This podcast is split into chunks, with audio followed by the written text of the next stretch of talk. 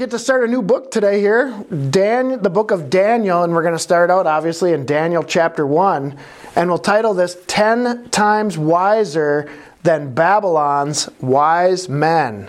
Okay?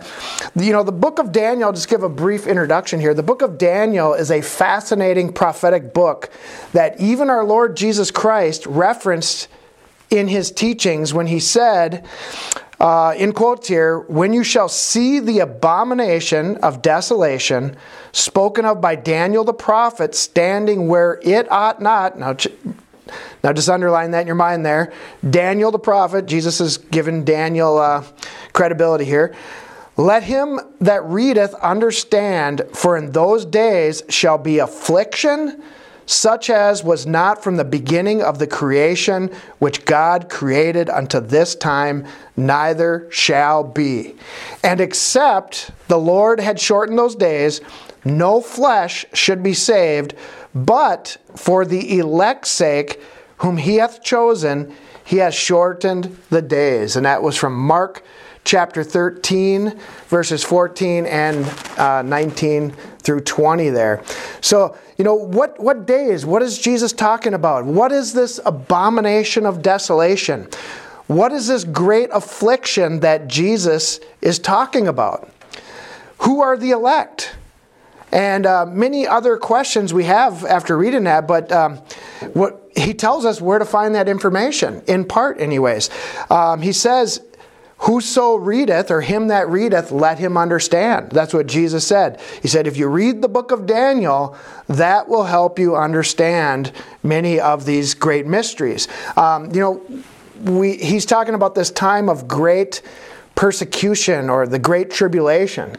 And it really seems like we're sort of kind of living little types and examples of that even now with this coronavirus shutdown, you know, where the government is really coming down upon us, restricting our freedoms, taking away a lot of our rights for the sake of, supposedly trying to save lives and so forth. But anyways, throughout this book, we're going to take a close look at many mysterious prophecies. We're going to read about the 77s, the times and a half of the Antichrist, the 1,290 days, the 1,335 days that the elect are supposed to make it to. Okay, so many fascinating topics in this book. The book of Daniel also gives us examples of times when civil disobedience is actually necessary. And, with this coronavirus stuff going on, it's think about this. I'll say it like this. During this coronavirus shutdown, churches are shut down, but abortion clinics are open.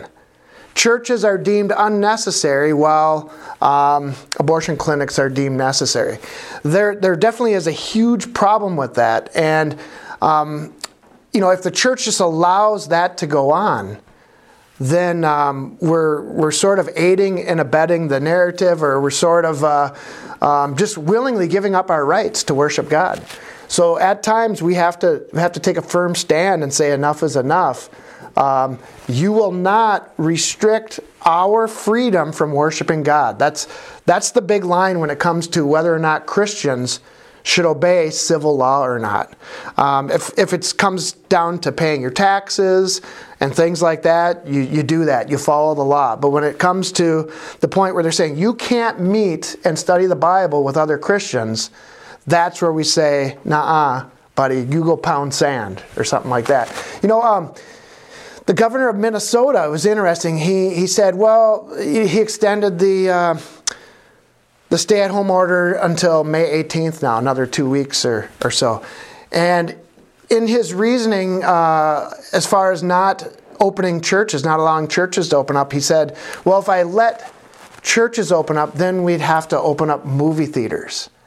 And I was thinking, does he even realize what he's saying? He's saying that Christianity is really no different than a fictitious Hollywood movie. Really no different than someone participating and sitting there watching a movie. And, that's A lot of people didn't catch that, but that's what he's making an equivalent to. Anyways, I could go on and on about that, but there's definitely a line to be drawn, and I think we've crossed that line today. And also, you know, when we're talking about the men that were 10 times wiser than Babylon's wise men, we're talking about God's people. We're going to be talking about Daniel. What are the names of the 3 Hebrew children? I don't want to say their Babylonian names. That's the ones that Shadrach, Meshach, and Abednego. I always forget their Hebrew names. But we'll get into that in a little bit. But those 4 men were way wiser than any of the wise men of Babylon. And it sort of reminds me of today. You know, we got all the wise men of Babylon. They're the ones telling us to be really scared of the coronavirus. They're the ones telling us we need these shutdowns. We need to quarantine the healthy and not just the sick. And obviously, many people are waking up to the fact that these so-called experts are really not that smart at all. And God's people could have told you long ago that you don't quarantine the healthy in an emergency like this to try to stop an infectious disease from spreading. You just quarantine those who are sick. Okay, so it is biblical to have quarantines, but only quarantine those that are sick with symptoms, or if they've had symptoms or have been exposed to somebody with symptoms, then there's justification for a quarantine then. But we'll talk more about that as we get going, but let's just get reading. Daniel chapter 1, verse 1. In the 3rd year of the reign of Jehoiakim, king of Judah, came Nebuchadnezzar, king of Babylon, unto Jerusalem and besieged it. Now, this book is very interesting, and I think it's very timely. You know, God allowed the kingdom of Judah to get defeated by the Babylonians and to go into captivity because of their disobedience and rebellion. For 70 years even. For 70 years they were to go into captivity. Today we read about the Babylonian captivity of the end times, or the kingdom of the Antichrist, and that's supposed to last for 7 years. Okay, 7 years. But, you know, one day the Israelites, interestingly enough, they thought, well, we can just keep sinning. We can just keep doing what we want to do. We can keep worshiping our false gods. Nothing's going to happen to us. And then one day, when the Babylonians came, by surprise, everything suddenly changed overnight. And it's interesting when you think about the COVID-19 thing that's going on. Our lives changed overnight. Now, I'm not saying it's going to stay that way or we are in Babylonian captivity now. We could be. This could be the beginning of it. This could be like the first siege of the Babylonians, if you wanted to liken it to that.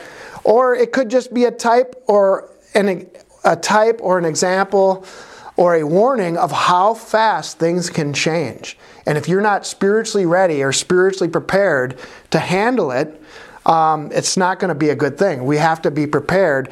God's word has warned us all along. Jesus said in Mark 13 there that I read in the beginning when he quoted from Daniel. He said, when you see the abomination of desolation standing in the holy place, you better get out of Jerusalem. Okay, you don't want to be there because... that's where this is all going down, okay? Anyway, so things can change fast. They did for the Israelites back then. Of course, we know from Revelation 17 and 18, like I was mentioning, that Babylon back here during Daniel's time is actually a type of Mystery Babylon the Great, the mother of harlots of the earth, foretold of in the book of Revelation, that mysterious system, that secret system that actually manipulates and controls the nations of the world behind the scenes. So in other words, Babylon that we're reading about back here represents globalism and or the future kingdom of the Antichrist, referred to as the New World Order. Verse 2, and the Lord gave Jehoiakim, king of Judah, into his hand. Okay, so God actually gave the leader of Judah right into the hand of the king of Babylon. With part of the vessels of the house of God. Interesting, we're talking about that today. Look at the churches and how they are being controlled right now by the government. You can't meet except for through our chosen avenues like that we can control and censor, like YouTube and Facebook and so forth. What we're seeing here in the book of Daniel is everything is being taken captive. Okay, freedom is no longer a thing for the Israelites at this time. They are being subjected to the powers of their enemy.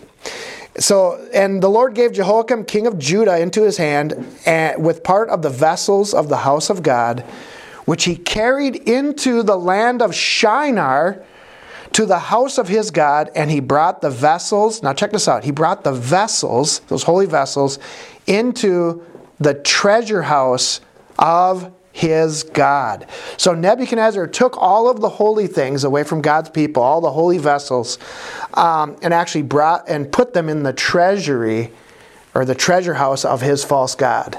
That makes me think of something here.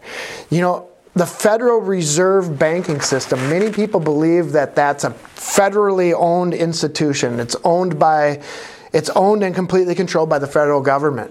But it's not. It's actually, if you do some research on it, you'll find out it is a privately owned bank, privately owned banking system. And many people have traced it actually going back to the ownership of the Rothschilds, a very rich and shadowy type family. Actually, the richest family, many people say, on earth. Even though we've got rich guys that, like the guy that owns Amazon, and you know, you got the Bill Gates. You're talking about guys that are probably 10 times richer than these guys, if not even more. It's just that they're not talked about. They're in the shadows. That's your real.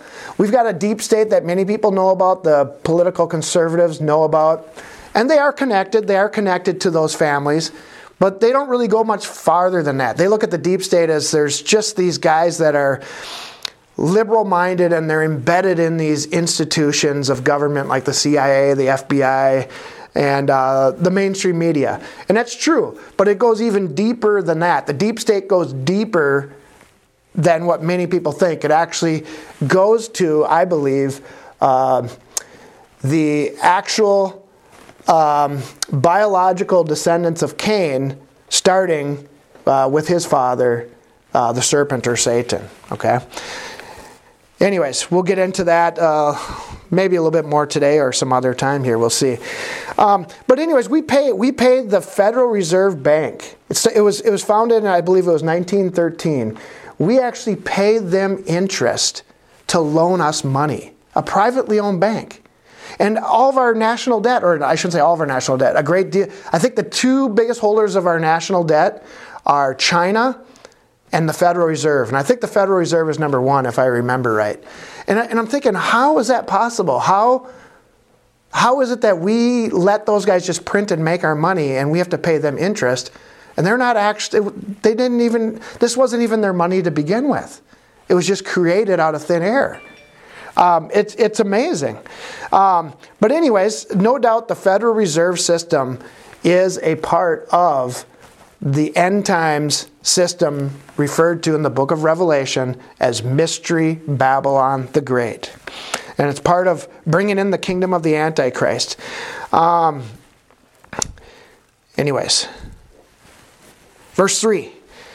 And the king spake unto Ashpenaz, the master of the eunuchs, that he should bring certain of the children of Israel and of the king's seed and of the princes, okay, children in whom was no blemish, but well-favored and skillful in all wisdom and cunning and knowledge and understanding science, and such as had ability in them to stand in the king's palace, and whom they might teach the learning and the tongue of the Chaldeans.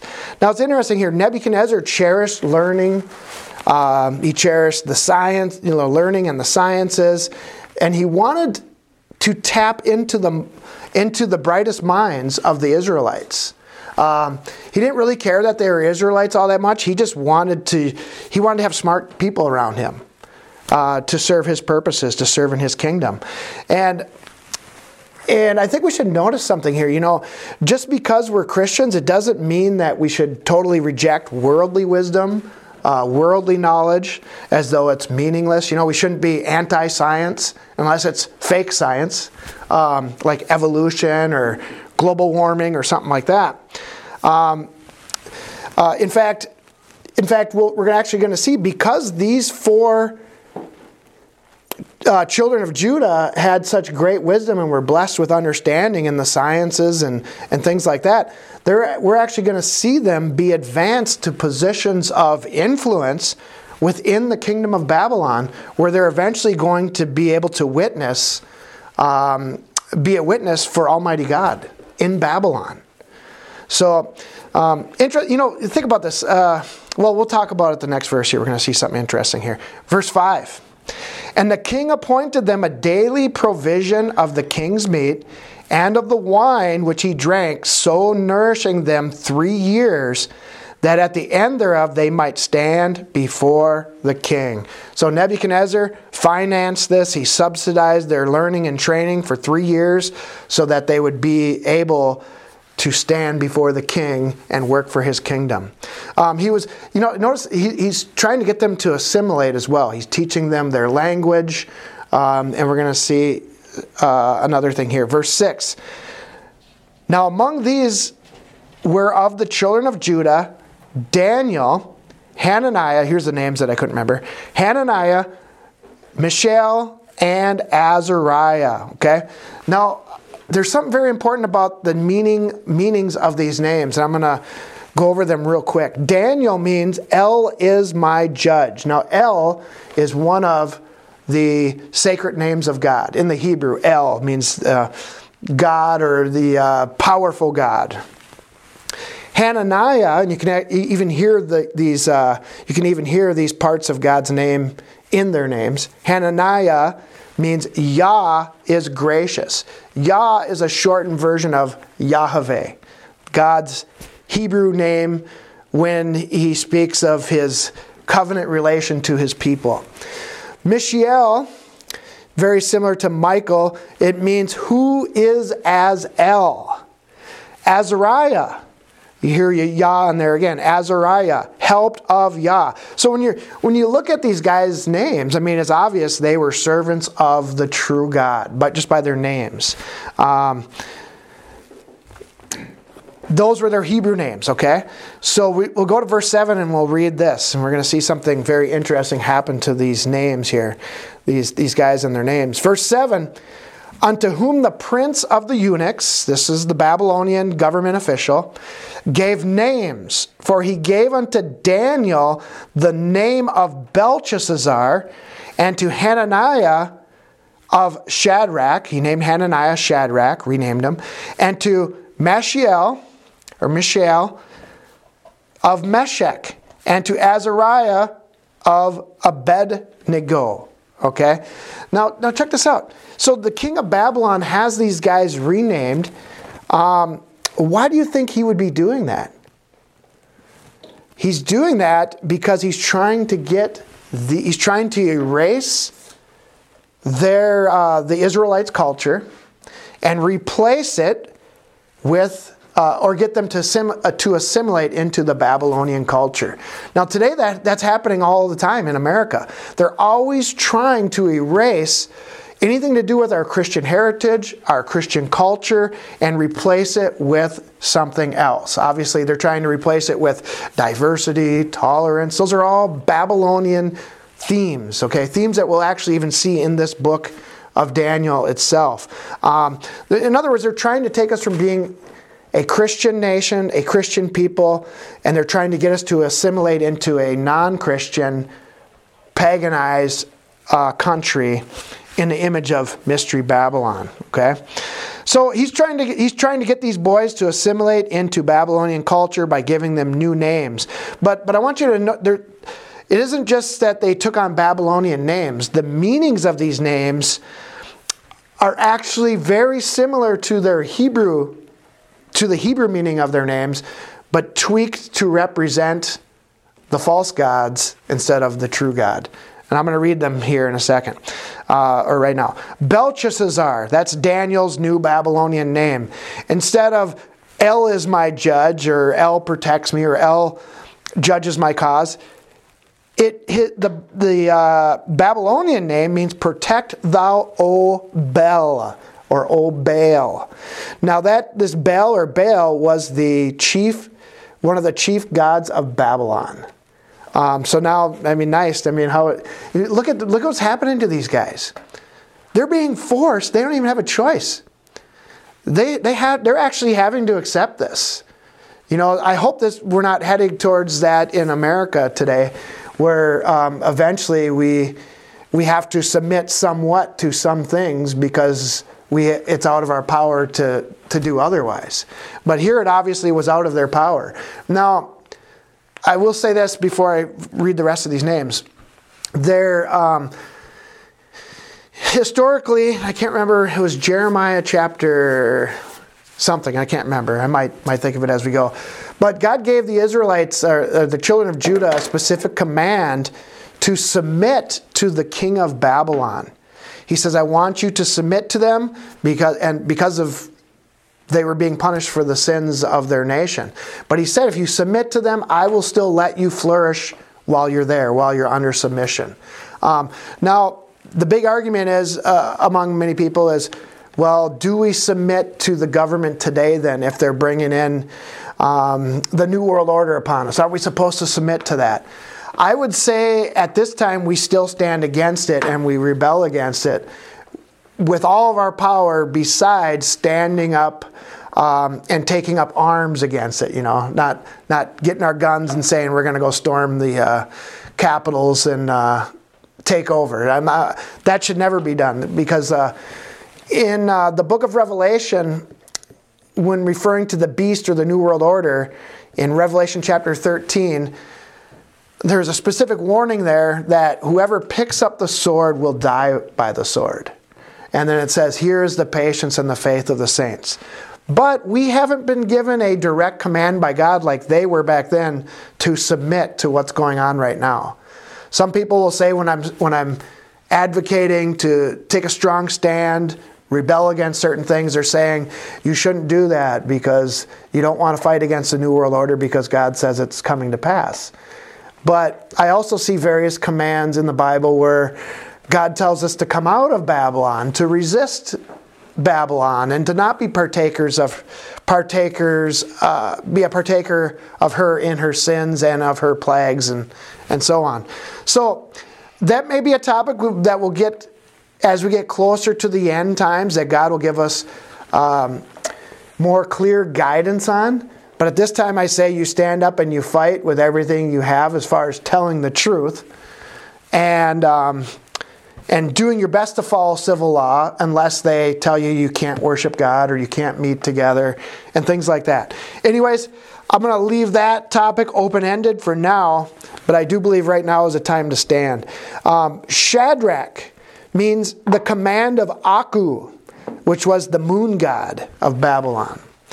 So you can see that all that's basically going on is the same meanings. These names basically have the same meanings. They're just replacing the true God with false gods. Meshach, who means who is as Aku. Remember, Mishael means who is like El. Well, now his name means who is as Aku. Okay? I mean, this is really kind of degrading if you think about it. I mean, these guys had to endure this because of the sins of their nation. They had to take these new names on and live with them, being named after moon gods and whatever. Abednego, servant of Nebo. That's what that name means. The god of learning. Okay, and so on. All right. Now it's interesting when you just an additional note to this. Here we see that they're totally making these guys assimilate into the culture of Babylon. That's happening today. You must accept homosexuality. You must be tolerant. You must do all these things. They're totally forcing us to submit under political correctness, to assimilate or to conform. In fact, I believe the wearing masks in public is a way of promoting conformity. I don't really, the evidence suggests that wearing a mask doesn't really prevent the spread of COVID-19 that much. But I think the real purpose behind it is to get us to submit to the narrative. Because when you go out and you wear a mask in public, you're basically saying, I believe that this is so dangerous, it's so fearful. You know, you're basically, in one way or the other, you're actually now agreeing to the narrative by wearing the mask. That's my view on it. But anyways, an additional note on this, about these boys' names being changed from the true meanings related to the true God to the false God. The serpent's seed. From the beginning with Cain, if you trace even Cain's genealogy itself, you'll see some similarities there between it and the line of Seth. But anyways, all throughout history, as they founded all these false religions and false gods, they've really done was replace the narrative with them as being the chosen people of God, while the true chosen people of God are the bad guys. They just flip the scales or whatever. In ancient Egypt, and I'm going to go into this a little bit in a book I'm going to be publishing this August about the number 666. You'll find in Egypt, you'll see this man and this woman, Osiris and Isis. They're together and Isis is holding a child. And many people say, well, look it, that was before Christianity. So Christianity is actually is just another pagan religion, right? That's what some of the so-called people who claim to believe in the Old Testament, not the people that reject Jesus Christ. They're among those that say that. And there are others that try to say that just to discredit Christianity.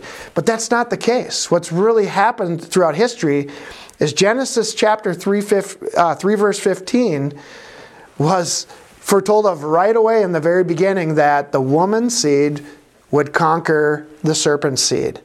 So they knew that there was this promised child that was coming. That's really the whole thing. It was known way before Egypt that a king would come from this woman's seed line that would rule the world. And what Satan has done is he's turned it around and said, nah, that's my son that's going to be the king of the world. And my children are the chosen children. So that's why you have Osiris, which I have no doubt represents Satan. Isis represents the false seed line. And that child, the Horus there, is none other than the Antichrist himself, the ultimate offspring of the serpent. And we read about it in the book of Revelation. You read about the dragon, the beast, and in fact, Horus actually, one of the meanings of it, I believe, actually means beast. It's interesting. That's the little baby in the arms of Isis. And I could go on and on about that topic, but the point is I wanted to just prove that this is not anything that's new, that Satan is always trying to reverse everything as him being God, his children being the chosen people, and our God being the real devil, and the real chosen people being the bad guys. And if you ever wonder, who are the people that are so attacked today? Without making this too much of an offensive study at this time, but it primarily are the European Christian peoples. They're always the bad guys in society today. Now that doesn't mean, Christians in general. There are great Christians of other races, of black people, Chinese, Indian, you name it. They're part of this family of God. But there is a peculiar hatred against white Christian peoples. And people wonder, that's not an accident. It's because there's a warfare going on between two families that on the earth. One the good line and one the bad line, and the bad line's always snaking around in the shadows, creating hatred against our people and our culture. Anyways, let's continue on. Verse 8, but Daniel proposed in his heart that he would not... Now check this out, but Daniel... Let me see. All right. I read verse 7, right? I read them all. Okay, sorry. But Daniel proposed in his heart that he would not defile himself with the portion of the king's meat, nor with the wine which he drank, Therefore he requested of the prince of the eunuchs that he might not defile himself. So, I mean, he has to take on this Babylonian name. So for whatever reason, he just had to accept it. But he's like, there were certain things that Daniel would not do. And this was one of them. He says he already had it. I think it's important that we already make a decision what we are going to do and what we're not going to do. Because otherwise you get into a pickle. And if you haven't really decided what you're going to do, it's easy to waver, you know, back and forth. But so Daniel's already in his mind, he said, I'm not partaking of this, of these unclean meats that the king is going to offer me. Now, many people believe that these meats were unclean simply because they were offered up to idols and so forth. And that very well could be. But we're going to find out actually there's something that actually, these unclean meats actually affected their, Daniel's health or other people's health.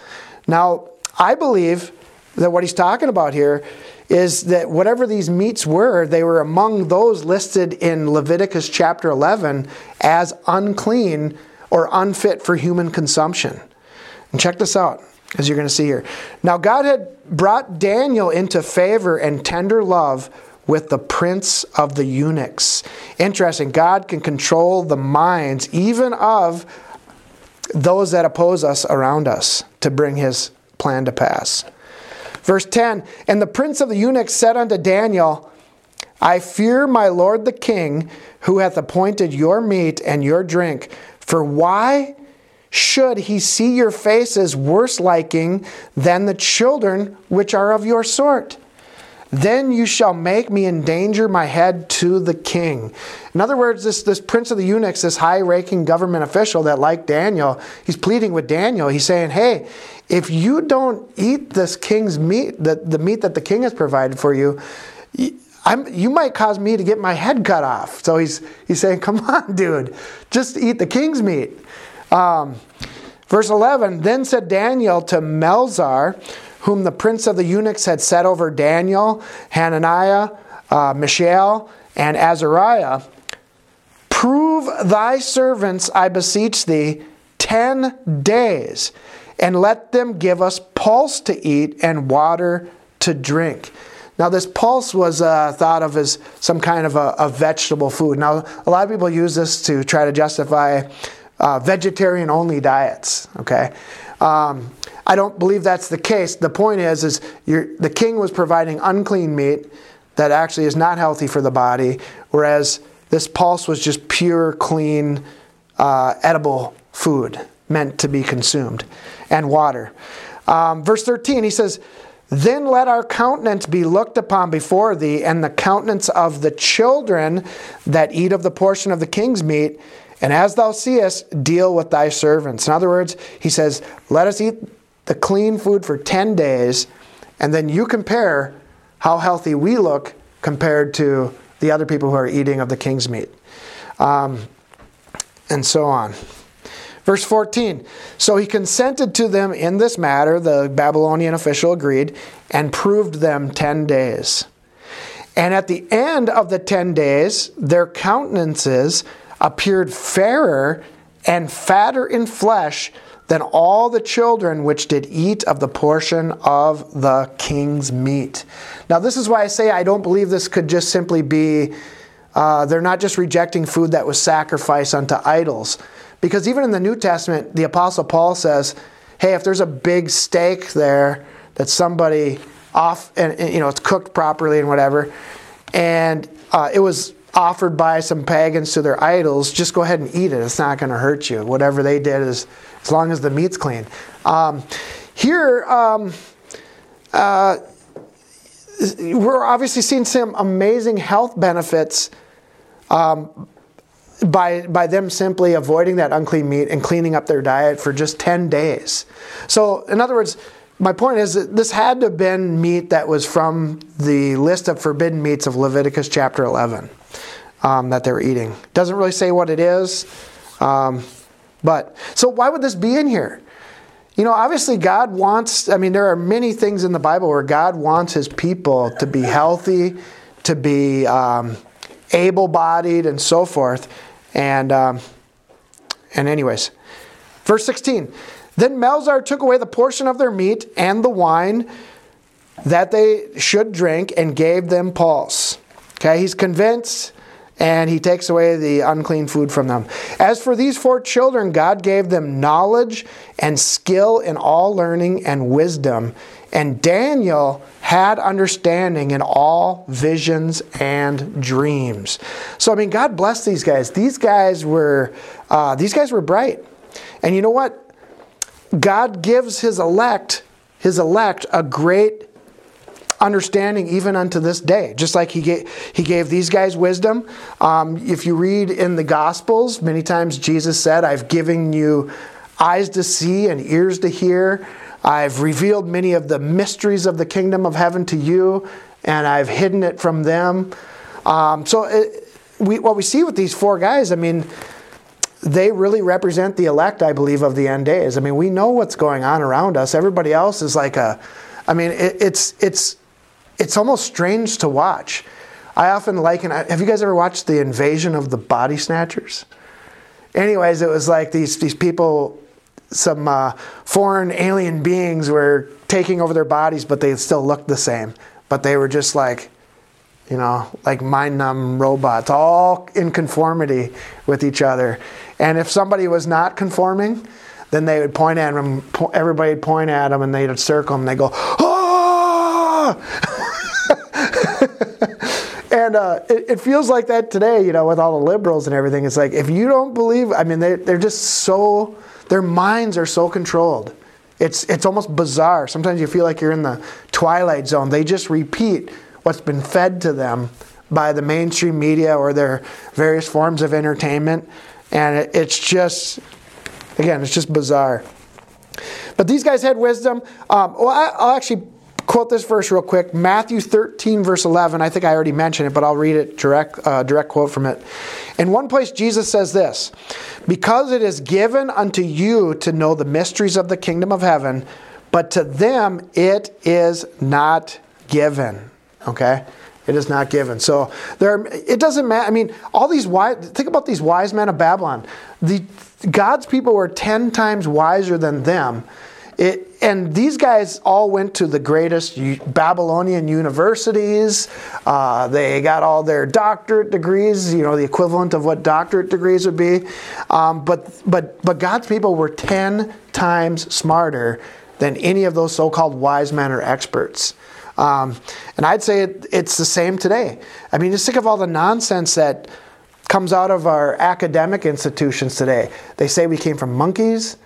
They go on and on about it started out with global warming, and then that didn't really work because then it got colder. So now it's climate change. And transgenderism, you know, that's just another acceptable, normal thing, and it totally defies science and reasoning. I could go on, but the wise men of Babylon are really not that wise at all. Verse 18, now at the end of the days that the king had said he should bring them in, then the prince of the eunuchs brought them in before Nebuchadnezzar, okay? Now all these 4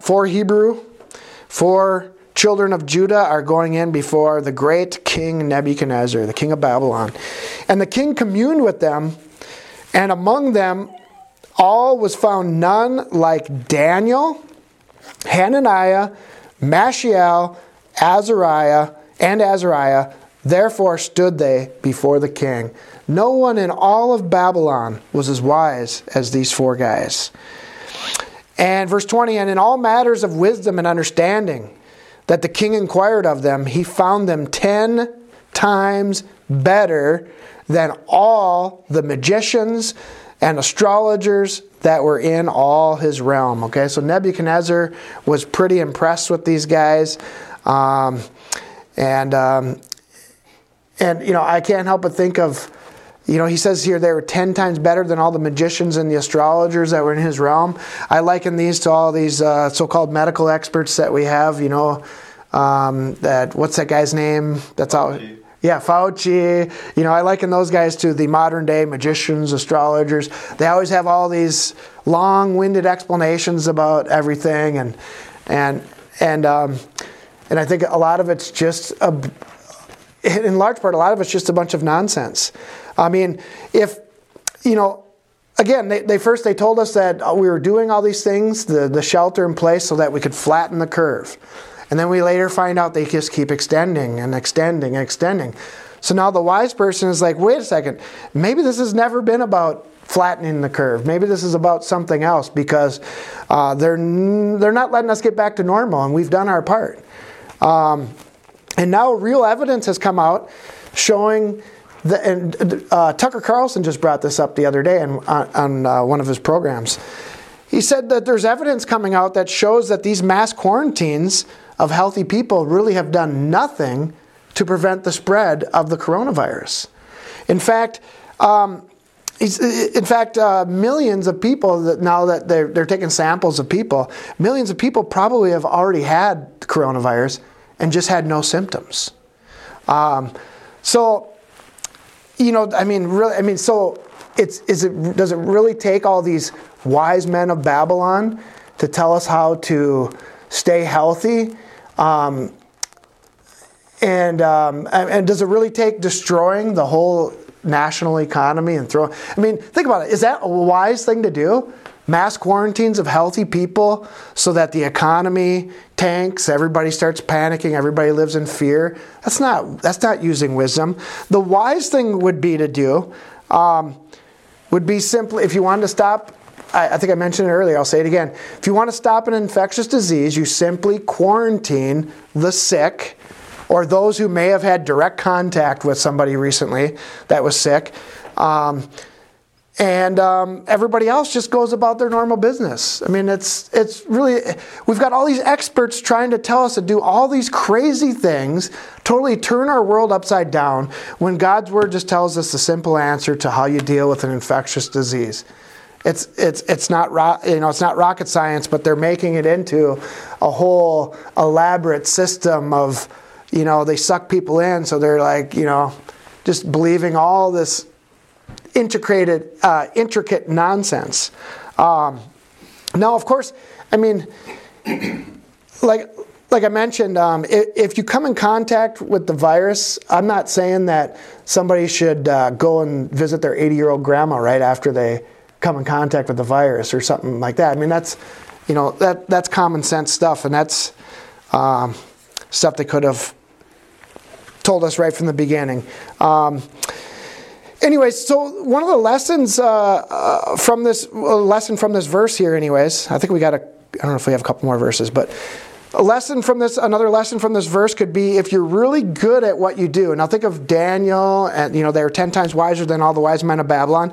If you're really good at what you do, even during a time of captivity, you can still flourish.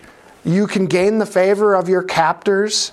Look at Joseph. Think about him. He was put in prison, or he was sold as a slave. He gained the favor of his slave master and ended up being in charge of all the slaves. And then later, you know, he kept advancing himself. So if things get out of hand, if things get crazy and this keeps going down, as Christians, we want to stand up and do our part to fight. But at the same time, we got to have peace of mind and still stay productive and do what we can do to keep serving God and let God handle the rest.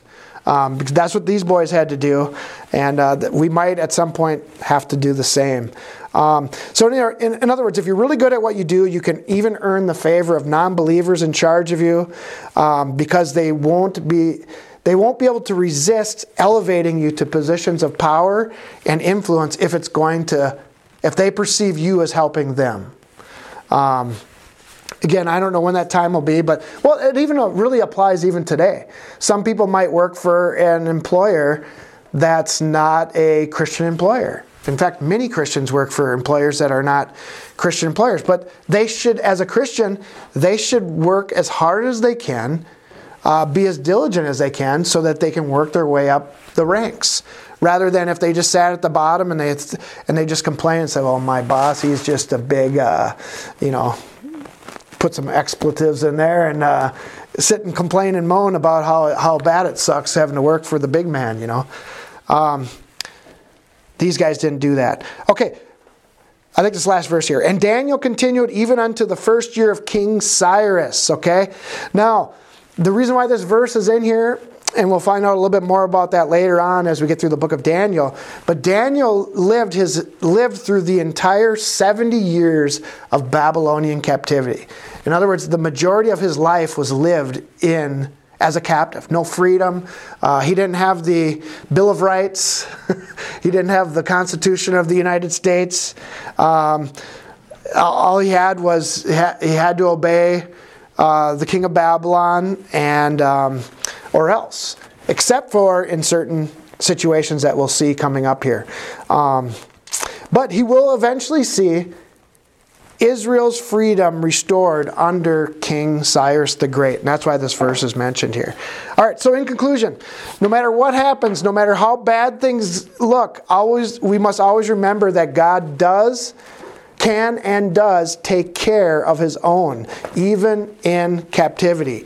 For Daniel and his three companions, that actually meant elevation within the kingdom of Babylon during that time when the rest of their people had lost their freedom and so forth. So they made the best of it and just kept serving God without taking up the sword. And again, I don't know when that time will be or if it'll ever be exactly, if we'll ever have to do exactly what they did, but it is an example that we are to learn from. We hope this message was a blessing to you. If so, please like, share, and leave your comments below. We'd love to hear from you. Until next time, my friends, stay in His Word every single day so that you can be a Christian overcomer.